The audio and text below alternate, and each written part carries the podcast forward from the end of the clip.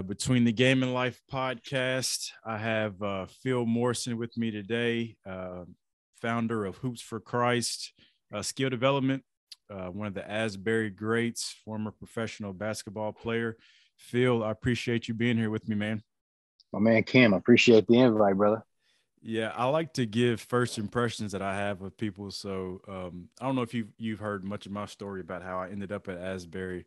So when I was in high school, our coach would say, if you don't pick it up, I'm gonna send you to Asbury. So after I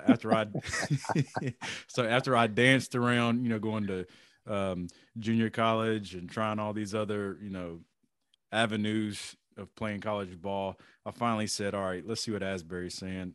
I think I went to watch you guys play. I think this was in 2010, maybe late 2010. And I just see this dude just out here getting buckets. And so like my vision of Asbury was very low. So to see someone actually out there getting buckets and eating, I was like, what is going on down here? And so it was you and Delph. It was like y'all just taking turns just getting buckets. And I was like, okay. I like what I'm seeing out here. So that was fun to watch you play a couple times. And I think that was your senior year. So I never got the chance to play with you, obviously. But I like to start from the beginning. And like I texted you, you have one of the best basketball stories that I've ever heard. But what were your first like memories of falling in love with the game on through childhood to high school? I grew up and fell in love with the game probably around age 5. So I grew up with, the 90s Bulls was my childhood. So I grew up, Michael Jordan was my favorite player. I grew up in downtown Louisville, Old Louisville, at a church called Juana Street Baptist Church. So I was there probably 6 days a week playing basketball all day, every day, the only white kid in there. So my rivals, one-on-one rivals growing up was like Rajon Rondo and a lot of other very talented players better than Rajon that didn't make it to the level he did. But there was at that young age, it was just me trying to survive and keep up. And I just had such a passion for it. And, I think that's probably where it all started. Gotcha. What was your high school experience like? 'Cause I know you went to PRP. Did you go to PRP all 4 years? Actually, my freshman year, I went to Manual High School in Louisville, which is known primarily for their academics. I'm not that smart. My grandmother worked there, so she got me in. Actually, through art, I got in on they're a magnet school, so you have to have a focus, and I got in through art, which is actually what one of my degrees was at Asbury. And I played there 1 year, but, my ambition and dream was like basketball. And so I had the opportunity to transfer after my freshman year. The head coach had just quit. So it was kind of like a in-between where I needed to make a decision what I wanted to do. And, I wanted to take basketball as far as possible. So I transferred, and then I spent my last 3 years at PRP, which was, for me growing up watching them, was like an NBA team. They were PRP and Ballard were pretty much like the powerhouses in Louisville. And so that's what I ended up doing. Finished my last 3 years at PRP.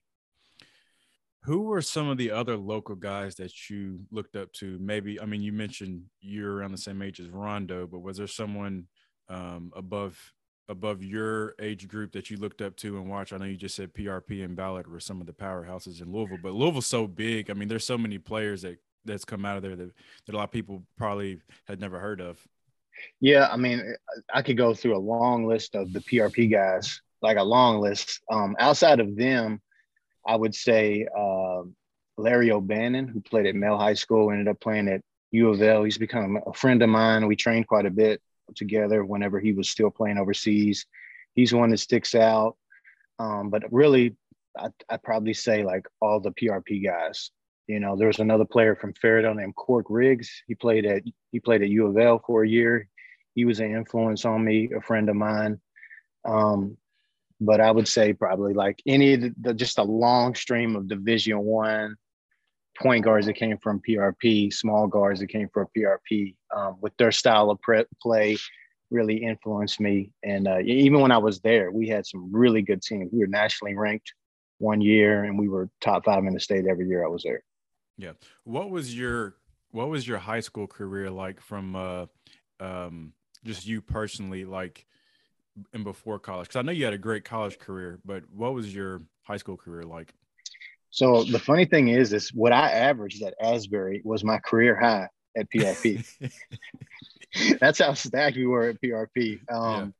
You know, just in my few years there, we had two guys that were finalists for Mr. Basketball. I want to say 5 or 6 went Division I. 4 of us ended up playing professionally. So it was very limited. Even my senior year, I think only averaged like 12 points per game, 11, 12 points. Our leading scorer was top 75 in the nation, and he was just averaging 14.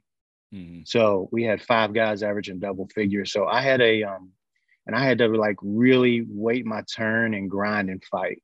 I started a couple games my junior year, but we were ranked number 1 in the state, number 18 in the nation my junior year. And I didn't really become a captain until my senior year. So it was a process of where I had to learn and grow and bloom over a 4-year period. You know, nothing was handed to me at all. I really had to work just to keep up and make it. Yeah, that's how it was at Brown Station where I went down here in Lexington. I played, you know, freshman and JV my first 2 years, and then I was a 6-man my junior year. So that was Shelvin Mack's senior year. And like, we were top 3 in the state the whole year and all that stuff, like you were saying. And then started my senior year. But like you said, like, we had, you know, 4 or 5 guys that went D1 near my tenure there as well. And I've noticed, like, during my time when I was growing up, like, a lot of guys went under the radar, because in the city you would have like 5 or 6 players on each team that were averaging double figures. You know, like, no one was averaging like 28, 30 in the city, you know what I mean? And so you would have like these collection of basketball players where, you know, many D1 talents ended up going D2 or NAI just because the whole team was solid and not just one person. Yeah. I joke about that. If I got to play on a country school, they would have thought I was Richie Farmer, the second coming of Rex Chapman. That's what Coach Kenley used to call me at PRP. Said, man, if you played in a county school, man, they would think you were Rex Chapman. Because, like I said, I was just fighting for minutes, and you know, I still hold the JV scoring. I think I had 41 points in 20 minutes in a JV game. And then I didn't get in the varsity game the next night. You know, right. It was just, we were so stacked. But, you know, what was unique about that is I feel like I was the last era of players that grew up playing at the park. Mm-hmm. So, like, college and pro guys still went to the park. They still played Iroquois and Wyandotte, U of L, Shawnee, Shepherd Square. Like, we grew up playing at the park. And you just don't see that anymore. So, our pickup games at PRP would be the starting 5 versus the returning Division I players and pros. Right. Like, that was we didn't play spring AAU. We just lifted weights and played open gym. That's how we got better. And you were playing against grown men. You know, my whole life I grew up playing against grown men. So you just learned the game in a different way. Right. Did your personal skill development, like putting yourself through drills, start at that time? Because I remember when you came back to Asbury a couple of times when I was there and you were doing your 2-ball demonstrations, and you were talking about your work ethic that you had in college. I know I'm fast forwarding a little bit, but did that personal skill development start in high school? It really started, I'd probably say middle school. Mm-hmm. Middle school is where it started. You know, I grew up, I have a military father who really taught me discipline and work ethic, like from business to when I was as a player to now in business and skill development. My grit and work ethic really came from my father. He really, really like instilled in me that, you know, no one is going to hand you anything. Like, you're going to have to absolutely work for everything. You're going to have to learn to become valuable and cover up weak areas where you're maybe not the biggest and most athletic. You're going to have to be the hardest worker and do the little things. And so from a young age, my dad had me, you know, running the hills in the park. And I grew up doing all my workouts on the toilet bowl rim at the mm-hmm. park. So that's a swish. Are you running and chasing that ball? You know? Right. And that's how I grew up. I didn't grow up playing in the gym. I grew up playing at the park. And then, you know, he'd come back at night and force me you know, yeah, I would cry sometimes because I wouldn't get picked up, but he would force me to play with grown men. Mm. And until like when I was in high school, then it was like, you know, I had established myself. So that's really where it came from. You know, the drills and stuff, I would say my dad was the one that really pushed me to develop that work ethic. Love it. So tell me about your first college you attended. And I think this is one of like the hearts of your story, because I think you and you're going to tell it, but I think you went to a school and then like, I think this is where your testimony started, right? And then you like gave up basketball and came back to it. So I can't wait to hear about this. So my senior year, I had a good senior year. We went to the state tournament, and I thought, oh, I'm going to go to Rupp Arena and get all these scholarship offers. And funny enough, was one of the top three offers was Asbury. It was Coach Shouse. He was an assistant at the time, but it was Coach Shouse. But they weren't quite meeting what I needed. And so I went with a guy named Matt Morris. I actually ended up marrying his cousin, but he was at U of L at the time, assistant coach. He took me up to Olivet Nazarene University, just south of Chicago, NAIA school. And I went up there and they were like offering, you know, like an okay scholarship, but they matched me up with their All-American guard and then their starting point guard the next year.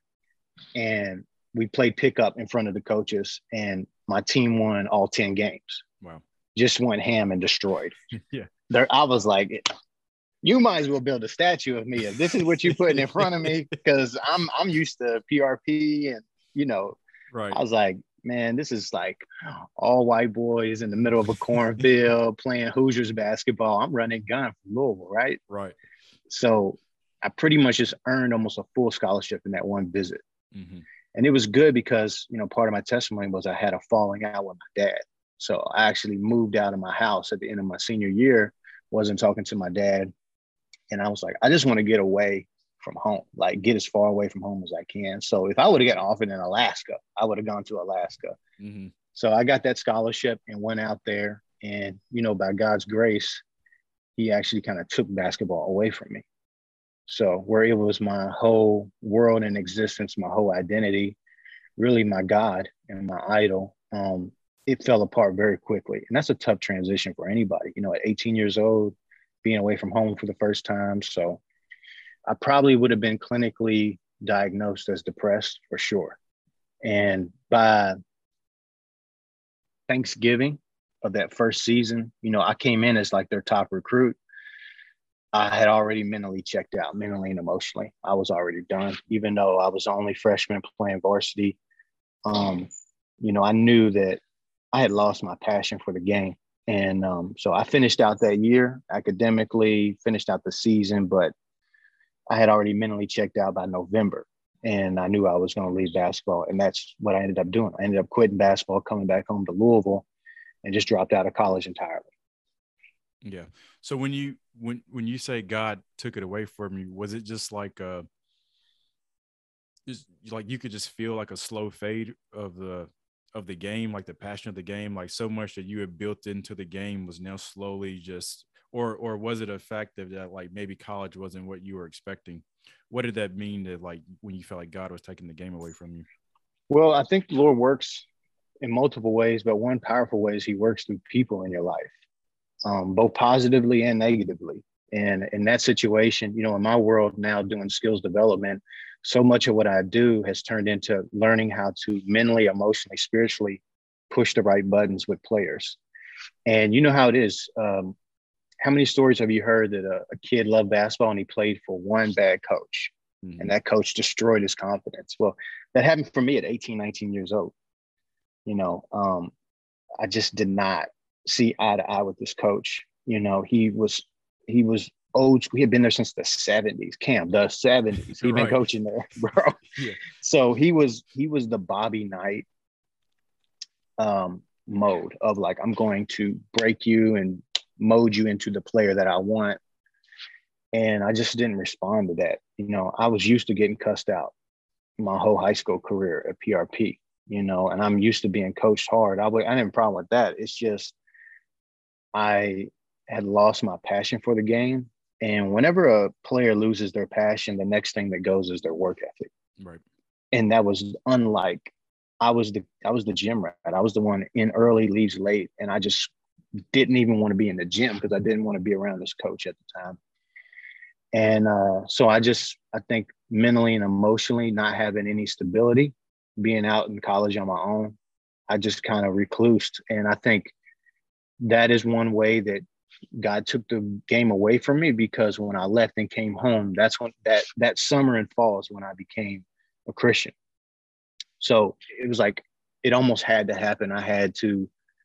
My identity was in basketball. I needed that to be stripped away so I could find my identity in Christ. Yeah. What was when you became a Christian, what was going on in your life at that moment, or what was that moment that you became a Christian?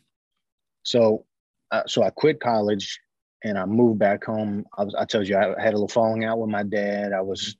So I just moved in with my buddies in the south end of Louisville, and these guys did drugs, sold drugs, partied.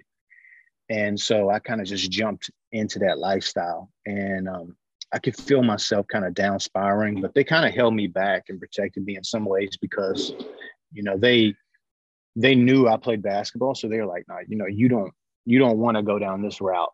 You still got basketball. Your life is still promising. But what happened was I went through that whole summer, and then I saw an advertisement for a church play called Final Destination. I don't know if you know these those old movies, Final Destination, where people just die in all these crazy ways. Yeah.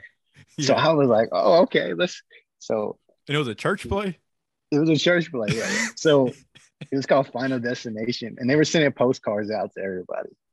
So when you go to like a small church play, you know it's going to be low budget, you know it's going to be bad acting, and you know it's going to be ghetto, right? So I was like, but it piqued my interest. So here's what I did, and this is how twisted I was at the time. There was a girl that I really liked, and I invited her to the play.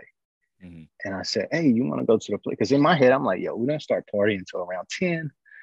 The play's at 7, we can go there, and then, you know, but it looks like I got it together because I'm trying to pursue this girl. So I invite the girl to the play with me, and God is my witness, the play was what you expected. It was terrible, but at the end, the pastor got up, and he just for about 15-20 minutes shared a very simple message of the gospel, about Christ, about repentance, about the cross, the resurrection. And that was the first time in my life where I felt the weight of my sin. Mm-hmm. And I always say, before you can receive the grace and mercy of the cross, you must first understand that you have guilt in it. It has to be personal. Mm-hmm. And that was the first time that I realized, like, not just that Jesus died for me, but that he's on the cross because of my sins. Like, I put him there. Yeah. That was the first time I felt that. But I'm with a girl. So, like, you know, there's the altar call, and I'm like, all right, Lord, I don't know if I'm going to be able to walk up here. But I opened my eyes, and the girl that was with me felt the same thing. And we both went up there together. Now, here's the banger. That girl is my wife. Wow. Yeah. What a night. Right. Yeah. Thanks to the Lord, and found my wife. You know, it's been all downhill since then, but that was the night of nights. And that's really how I came to the Lord from there. Did you attend church growing up, or did you have any kind of faith background before that? Oh, yeah. I grew up in church, but, you know, we live in the Bible Belt. It was more of a cultural thing. It was a security blanket. But like the verse says, you know, my lips praise him, but my heart is far from him. And that was probably me. You know, so I grew up going to church. I got baptized as a kid, but there was no fruit in my life, no signs of regeneration or anything like that. Gotcha. Now you have the conversion moment. You're there with your, you know, now wife.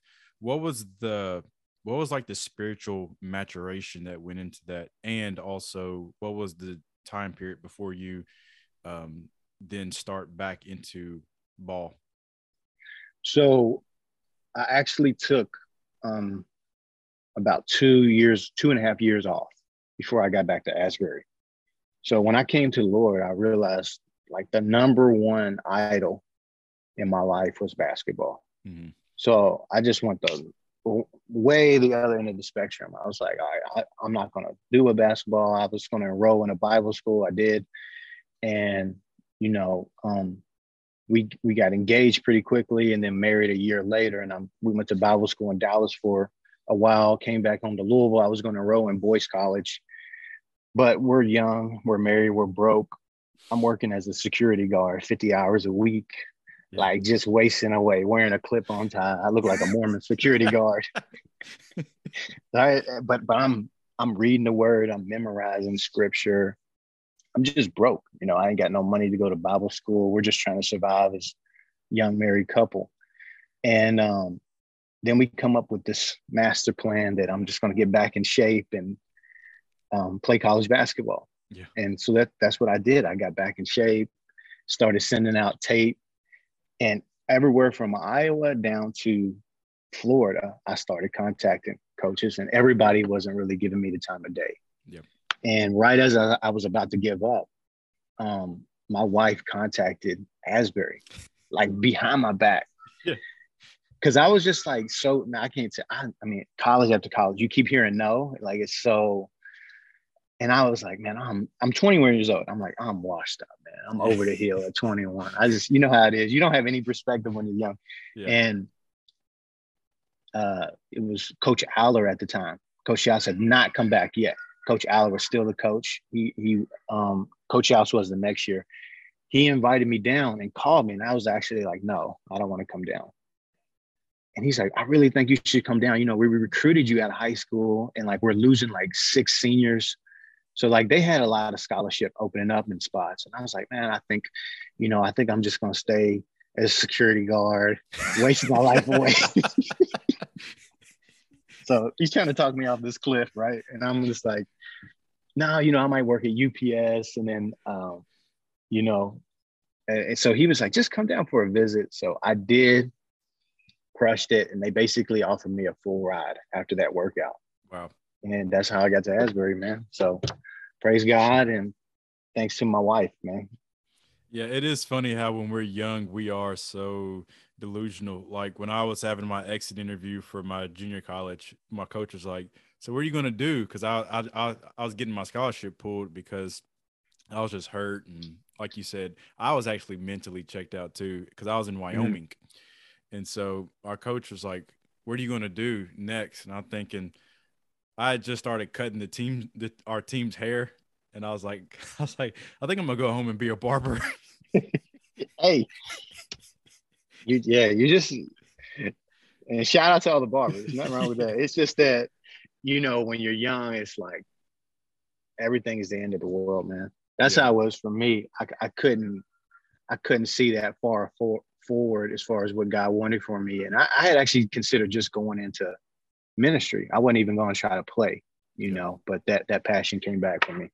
Yeah. And then then that summer of 2010, I had a few visits and started contacting schools and stuff like that, including a few Division I schools, but nothing was panning out.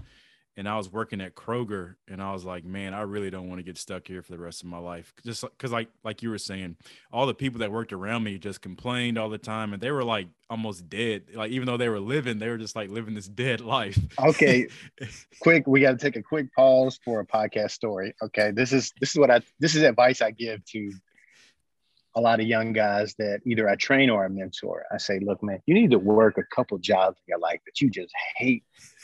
You just need to work something that you hate. And I always tell the stories. Look, I was assistant garbage man. I worked in factories. But when I came back from quitting college basketball my freshman year, I got a job in a factory in Bullitt County, Kentucky. All right. Now, this is how I knew I need to get back to college. Just one story. It's a 10-minute break, right? And everybody goes outside, and the goal is to smoke as many cigarettes as possible in that 10 minutes. So they're just double fisting smoking cigarettes. And I remember we were leaning up against the wall. I'm not smoking. I'm the only one not smoking cigarettes. And a forklift driver drives by.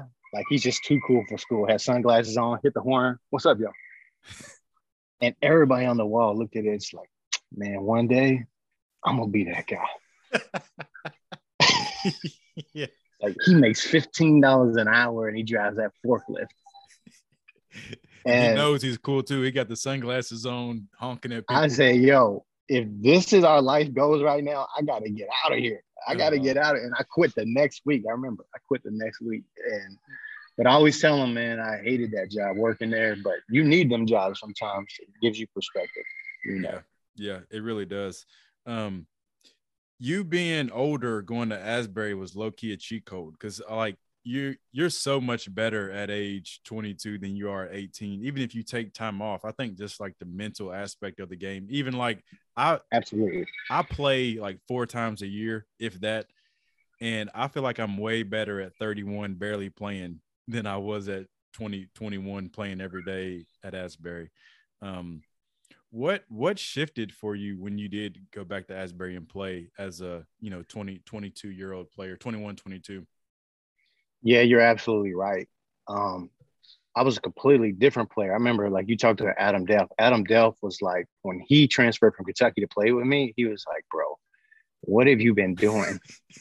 He's like, you were nowhere near like this in PRP when I remember growing up with you. And it was 2 things. Number one was being older and married, working the factory jobs, like doing stuff you hate, give you a different type of hunger. When you come back, like I'm sitting at the front of the class answering questions, I'm just motivated to go to class. I'm thankful. I had a different type of gratitude going to chapel because I was like, yo, I was on a smoke break at this time 1 year ago. Yeah, you know what I mean. And now I'm in a chapel, and so I was just thankful to be there. So that was one. The second part was, when I came back to basketball, I came back with the perspective of this is my mission field. I was very intentional about sharing the gospel through basketball, that it was not going to be an identity for me. It was going to be a blessing. And that is a big thing that I think a lot of young players don't understand, is that basketball is not your identity. It is a blessing. And when you get those two mixed up, that's where I think everything gets off balance.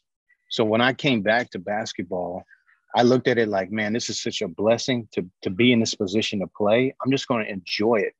And I swear, Cam, I never felt pressure from that point on. Like when I came to Asbury all the way through when I went overseas, because my identity in life and death was not wrapped up in how I played. Right. And that's coming from a perfectionist, someone who, you beat yourself up all the time when you have a bad game.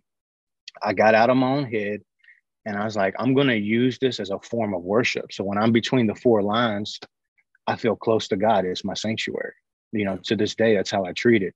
So I think I was freed then to activate all that work over the years. And like I said, I don't think I would have been an All-American if, that hadn't happened. I think I would have just pretty much capped myself like most players do. They can never get out of their head and play free. You know what I mean? It's not too often that you see a player when they're out there, they play with joy and they play free. And I felt like I got to that point when I came back because of that.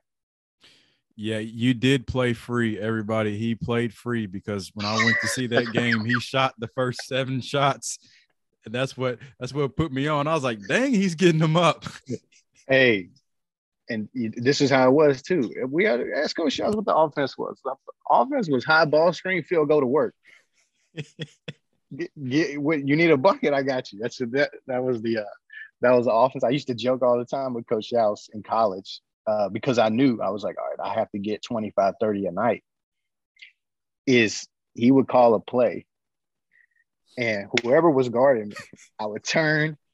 And I was like, all right, I'm about to go at this dude regardless of the play. I'm going to go at him to see if he can laterally stay in front of me. Like, right. If he couldn't laterally stay in front of me, it was going to be a long night. If he was, like, a good defender, and I was like, okay, I got to pick my spots. So, but, yeah, I played free because of that. Talk about your work ethic while at Asbury, because I think your work ethic is kind of legendary, because I remember – hearing stories about how you would work out outside in the summer, the court at Trustees, I think, with the loose was closed and stuff like that. Yeah. And I think around this time you had started to perfect or started to play with your 2-ball dribbling. I mean, the way you can handle 2 balls is just crazy, but talk about your work ethic and how it developed at Asbury? Well, it's kind of twofold. One was the thankfulness that I got to play college basketball again. Because here's the thing, at the end of the day, I just love basketball, man. Like, I'm a junkie. I love basketball. So it's an outlet for me. Two is I already had the foundation growing up to, like, just train. You know what I mean? I almost enjoyed training as much as I did playing. Mm-hmm. And so for me, when I got to Asbury, you know, it surprised me when I was at the college level how many guys just didn't work on their game. Yeah. You know, like they just didn't work on their game. So I would find one or two buddies that would be workout partners. But I was big about, like, getting up there in the morning, you know, before chapel, working out, coming back at night, working out. Like you said, I grew up playing at the park, so that was nothing for me to go to the outdoor courts and get workouts in. And I lived on campus. You know, we lived in the marriage housing next to the library. So I lived there year round. So, you know, Wilmore is not necessarily a party town or a lot going on in there. Pretty laid back other than Subway. So, like, I just worked on my game year round. And it was a place where I could really focus in and hone my craft. So that's pretty much where it came from. And what I love about what you're saying is, many guys that we played with, like you're saying, didn't work on their game. And I think it wasn't not because they didn't love basketball, but I think some of them thought, like, what was the point? Like, I'm here to play basketball, but after this, there's no, like, NBA or pro or whatever. So they're just, like, I guess they're just happy to be on the team or whatever. So for you, it seems like your love for the game is what made you continuously work on your game and just being the best that you could be, really. Yeah, well, I don't feel like I could truly glorify God through the game if I'm given a half-baked effort. Mm-hmm. You know, and the other aspect is the reason why I was successful in college is I treated it like I was a pro. Mm-hmm. That's the difference. When you go to the college level, a lot of guys get there because I'll tell you this. I remember my sophomore year coming to Asbury and, you know, they got the bios on the website. This is before I knew everybody. I went down the bios, bro, and everybody was all state, like, or all region player of the year. Or we had a guy on JV that never played varsity, averaged like 28 a game in high school. Right. He couldn't get on the varsity uniform, right? He couldn't get in it. So everybody was, like, the best player from where they came from. That's what I realized. So there was that fear factor that I never really lost my entire career, which was, am I good enough? Mm-hmm. I always played with that fear that somebody was going to take my spot, or that, you know, my wife made so many sacrifices and I don't want to let her down. I don't want to let my family down. I don't want to get embarrassed, you know, because I was in Kentucky. I'm from Louisville. So it would be nothing for, like, some of my friends or family to drive up. So I'm like, oh, they drove up an hour and a half. I got to put on a show. Right. You know, like, I just didn't want to disappoint them, or, like, Coach Shouse really supported me. And so I was like, I don't want to let Coach Shouse down. You know what I mean? Because his first 3 years was my 3 years. Mm-hmm. So we were, like, kind of like his guinea pigs in a way. And he's, like, trying to find his way as a young coach. So I was like, I didn't want to let him down. So I felt that pressure. Even though I was at a small school, it would have been no different than if I played for U of L or U of K. Like, I approached the game that way. Yeah. And you and Shouse weren't that far apart in age. You know, when he first became the coach, he was probably 26, 27. Yeah, he was in his late 20s. And like you said, I came in at like 21, 22. So I graduated. I was like 24 when I finished. Yeah. Gotcha. So you have a you have a very successful tenure at Asbury, All-American, you know, thousands of points scored, played free, and then you play pro. What went into the process of playing pro, and when did you realize that that was a possibility? That's a book right there. That story is a book, but I'll give you the condensed version. So after my junior year, so my sophomore year, I think this story has value. This is why I want to tell it. My sophomore year, this is where the switch hit, I think, that made me a pro. Mm-hmm. After my sophomore year, we were beating IU Southeast, who was number one in the conference at the time, in the Final Four. Okay, so we're trying to win the conference tournament. Only person that goes to the national tournament is the person who wins the conference tournament. Right. And we're up by like 10 with like a few minutes to go. And we blow it. And they come back and beat us, which just, man, that hurt. But after that game, the way it worked out, we were up in Alice Lloyd.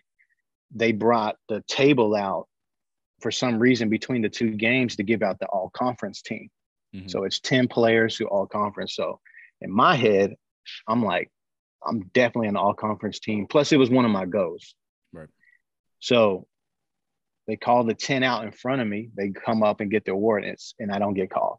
Mm. And I'm like, in my head, I'm like, I'll play at least 5 of them dudes on there. Right. So our season gets ended. We lose a game in a tough way. And I didn't make that. And then we got to get on the bus and go home from Alice Lloyd, which, if you know, yeah, Alice Lloyd's like in the east, like in the mountains. It looks like a Cracker Barrel gym. Yep. And we had to ride that 3.5-hour bus ride back. Yeah. So I remember Coach comes up to me and he's like, man, you know, that was a tough game, but, you know, you're going to have a big junior year. Don't worry about it. You know, they gave it mainly all conferences, like juniors and seniors, which, you know, I'm not trying to hear all that. Right. So I'm like, I got gypped. Like, I got overlooked. So if I wouldn't have had that disappointment and that pain of the loss and that pain of, like, people doubting me, I don't think I would have worked to the level that I did. And I completely changed my game and body from my sophomore to junior year, you know, where I averaged about 15 my sophomore year. The first semester I was averaging 29. And this my junior year? Okay. Yeah. Gotcha. So it was like, and the next 2 years I did finish top 10 in the nation in scoring. And, but I say that because I needed that disappointment to change my trajectory and focus in my training. Mm-hmm. Going forward. After my junior year, I was named All-American, All-Conference. They found out that I'm half Filipino. There was an agent or a scout in the Philippines. So they actually offered to, this was before NIL, they offered me a salary for me to leave my senior year, fly to the Philippines. They were going to put me and my wife up in an apartment, give us a car, pay us a salary to play on like what was their level of like Duke, North Carolina, Louisville, Kentucky college. Play there my senior year and then go straight into the pro league, because my name had got entered into a pool for young players to be on the national team, the Philippines national team. Mm. So wow. that seed sparked the idea that I could actually play professional basketball. How did they find out that you were half Filipino? Well, that's the point, is I don't know. I want to. Right. I really don't know. Honestly, I really don't know. Once I created a highlight film though, and I posted it on YouTube, then it just kind of took off because it got out to scouts and stuff over in the Philippines. Mm-hmm. So, you know, that's really the seed. So what I did was, me and my wife made this plan, and it was sacred. It was such a big plan, and kind of like, I'm going to play professional basketball after I graduate, that we didn't tell anybody. Right. You know, some things that God puts on your heart, you can't just talk to people about. You got to protect that and let that grow in the dark. And so I trained and prepared myself going into my senior year. And from then on, like, I was going to play pro basketball. That's really the seed of how it got planted. Now, how I got over there, it took me another 18 months, right, because of kind of my testimony, which was my mother's Filipino, but I don't have any relationship with her. So long story short, for my whole senior year, I'm trying to find my mother. Mm. One was like, I was ready to mend that bridge with her. And two was, I needed that paperwork to become a dual citizen, to go over to the Philippines and then play as an Asian import. And like 2 weeks before my graduation, I found out that she had actually passed away a few years earlier. Wow. And then the agent I was working with in the Philippines, so this all happened at once, was like, hey, if she passed away and you don't have her papers, I'm sorry, you know, you're not going to be able to, this is not going to work. So maybe, and he ended our business relationship right there. Mm. So just like that, you know, I found out my mother passed away and I would never get to have that relationship with her. And also my dream of playing overseas ended, you know, all in like a 24-hour period. Yeah. So that was a big emotional blow for me. And I actually gave up the idea of playing pro basketball until another agent later on came in the picture, and over another 12-month period helped me get my citizenship paperwork, my passport, and then that's what opened up my ability to play overseas as an Asian import, and ended up allowing me to play in 6 different countries overseas. Wow. And I bet you kept it secret. And I know, like for example, when I heard you were playing overseas, I was shocked too, because I was like, wow, someone from Asbury is actually playing overseas in not like a YMCA overseas league, but like a legit professional league. And I can imagine people you grew up with and everything else, Phil Morrison went to Asbury and he's playing professional, you know what I mean? Like we have many guys that we know that play D1 that didn't find a spot overseas. Yeah. So what was your experience like over there, and how many seasons did you play? I played about 4 years, and my experience was to be in my 20s with my wife traveling, the culture, the travel, and getting to play in that experience. I think I would take away as worth every second of it. Mm-hmm. And I ended up going through a lot spiritually, emotionally, because people don't know there's a dark side to overseas basketball, the business side. Yep. I was a little naive. I came from Asbury where I had a coach that prayed for me and I think looked out for my best interest. When I go over there, it's just cutthroat. Yeah. And you meet a lot of snakes, a lot of shady people over there. So I think I was a little naive that I thought it was just about basketball. And what you realize is how mentally, emotionally tough you have to be to live that lifestyle. You know what I mean? And I could have kept playing, but again, one of the big reasons why I quit is because while I was overseas, God revealed to me that the next chapter of my life was Hoops for Christ, to use basketball as a platform to share the gospel. So, he brought other pastors and missionaries in my life that poured into me while I was playing pro ball. And it revealed to me, this is what I need to do. And it, when I'm coming back home between seasons, my Hoops to Christ and the training and everything kind of really just took off. So I had to make a decision. Do I want to hold on till it's too late, or do I want to get out early when the time was right? And so that's what made me decide to pretty much retire at 29, right when I was in my prime, and felt like I had a lot more to prove. I felt like I had heard and saw what my calling was on my life through sports ministry. Yeah, I love hearing people's stories. This is so fun to see how just things just fall in line. You know what I mean? Whether bouncing back from disappointments, you threw the game away and come back at an older age to Asbury, find out that you could potentially play pro, then the dream kind of gets nixed, but then it starts back up, then you play pro, and then all of a sudden, in between you're playing pro life, you're doing skills and training, but also develop the idea for Hoops for Christ. And in between that, you're playing pro, but also doing this when you come home, and all these things are kind of just falling in line. And then once you decide to retire from ball at 29, what goes into the building blocks of Hoops for Christ? When you come back home to Louisville, full time, what are some of your first steps that you take to start building this, business? Well, it was, like the scripture says, the steps of the man are ordered by the Lord. And in a lot of ways, how can we understand our way?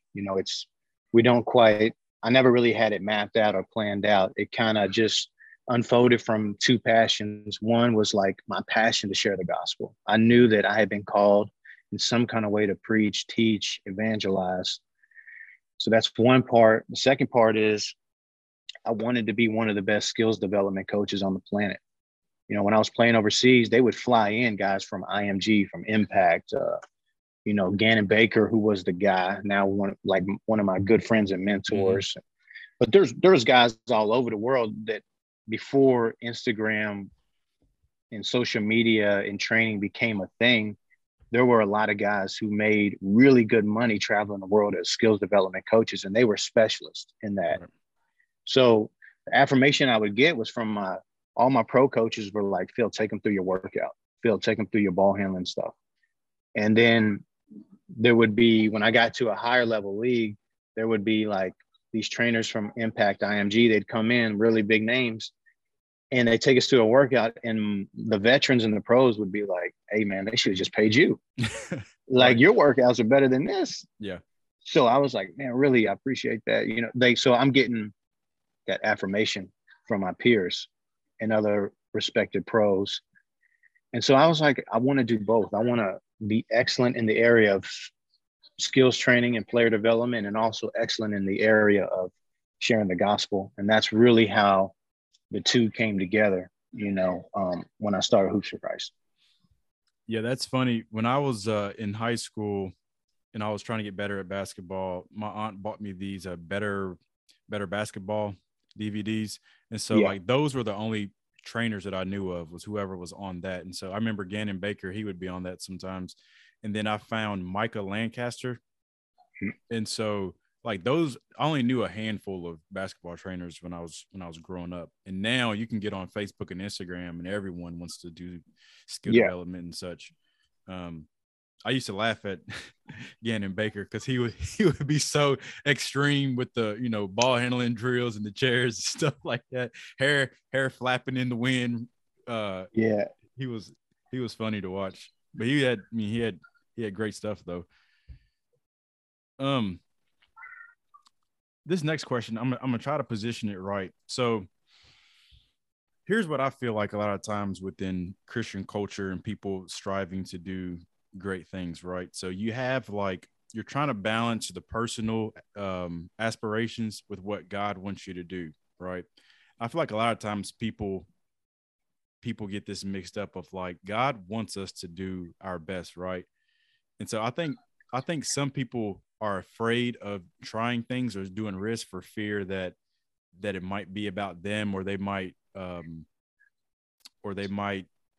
you know, have the tendency to take the credit for it or whatever. So I know I'm kind of rambling, but so like for you, you have these individual accolades and goals that you wanted to do while you were hooping, as far as making All-American, you know, averaging all these points and stuff.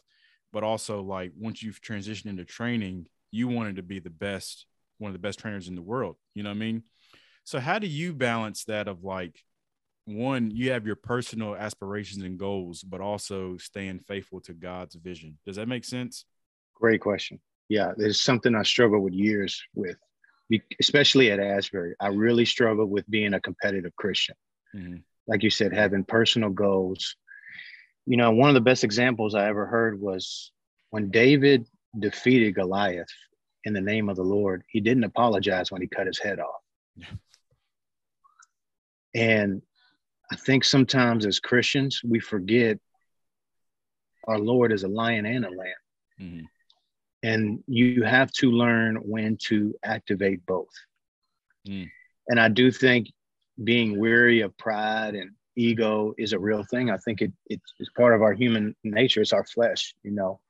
But one thing that helped me, like I said, going back to the David and Goliath example, is I cannot truly glorify God if I hold back. Mm-hmm. I can't do that. And so for me, what I found is, you know, with my testimony, remember, Cam, I took 2.5 years off and came back and got way better.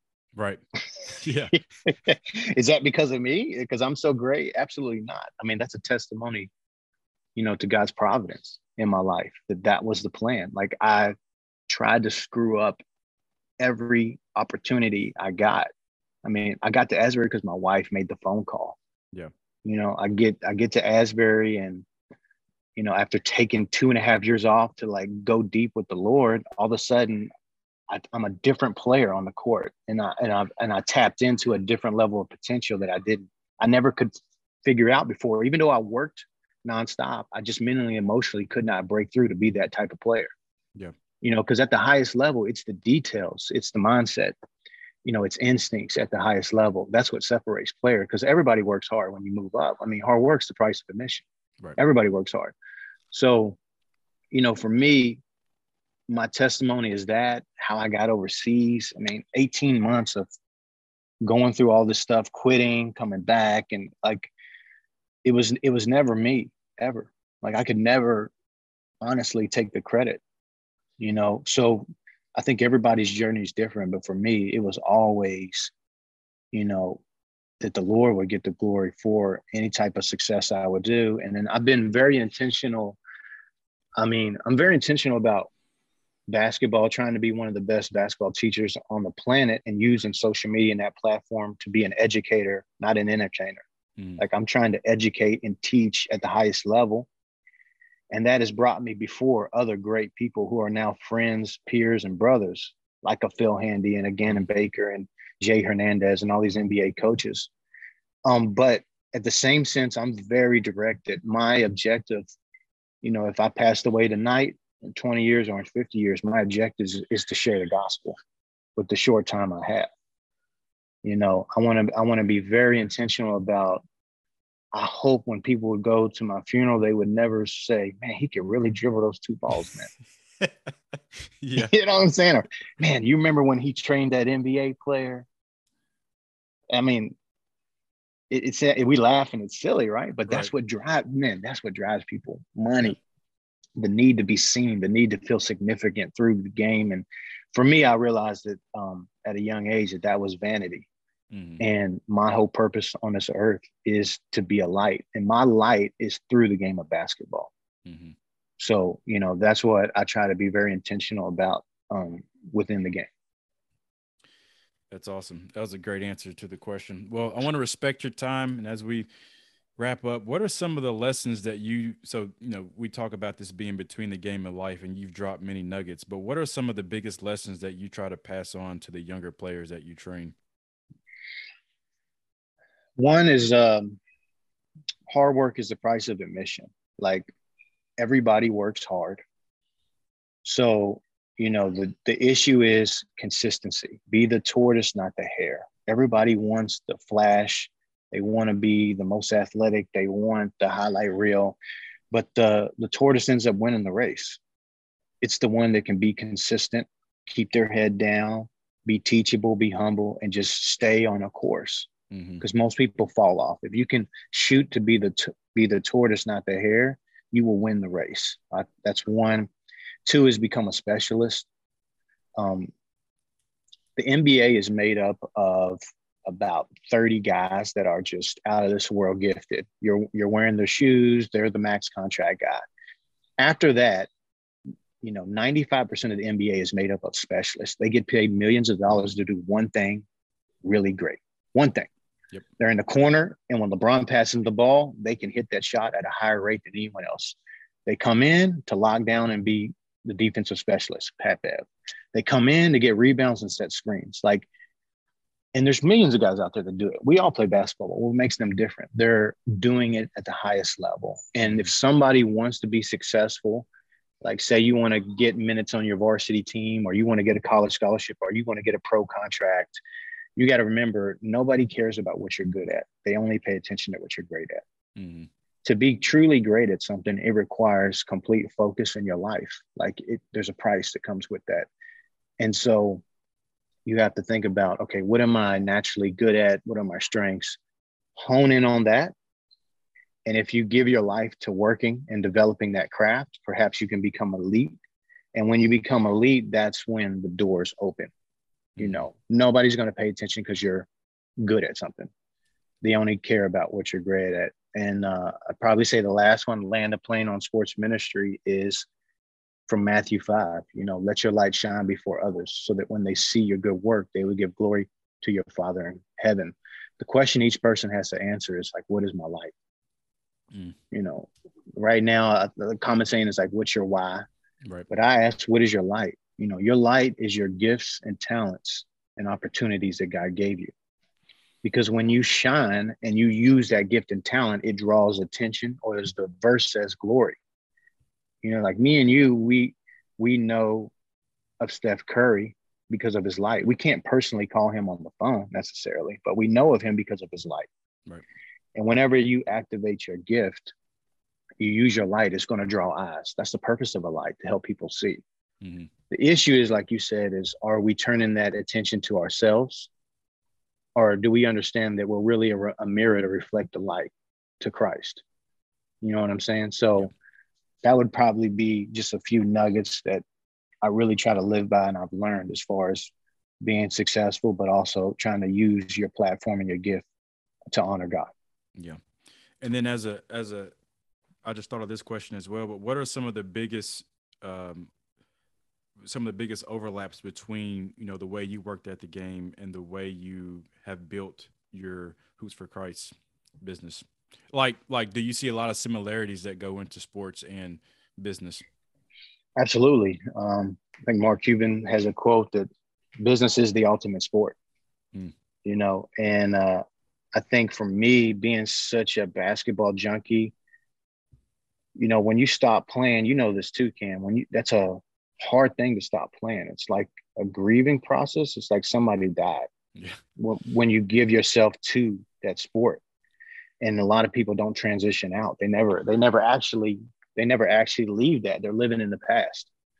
And for me, what helped me transition out was having that thing in front of me, like building a business, building a ministry, you know? And so that's really how I approached it. But, you know, I will tell you one thing I've learned is whoever becomes the most valuable or can bring the most value always wins. Mm-hmm. It's a game of value. So if we're all skills trainers, then why does one rise to the top above the others? You know, and I think my conclusion is it has very little to do with what you do or your drills or, you know, that's, you know, teaching is a gift. That's part of it. That's what separates you. But to me, it's, are you able to do more for someone else? Because people will always do what's best for them. Right. People are not loyal to you. They're going to do what's best for them or best for their child.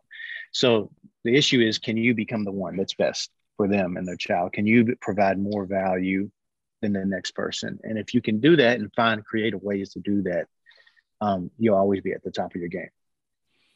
I love that. Well, Phil, I appreciate your time, man. This was awesome. You're a man of deep conviction.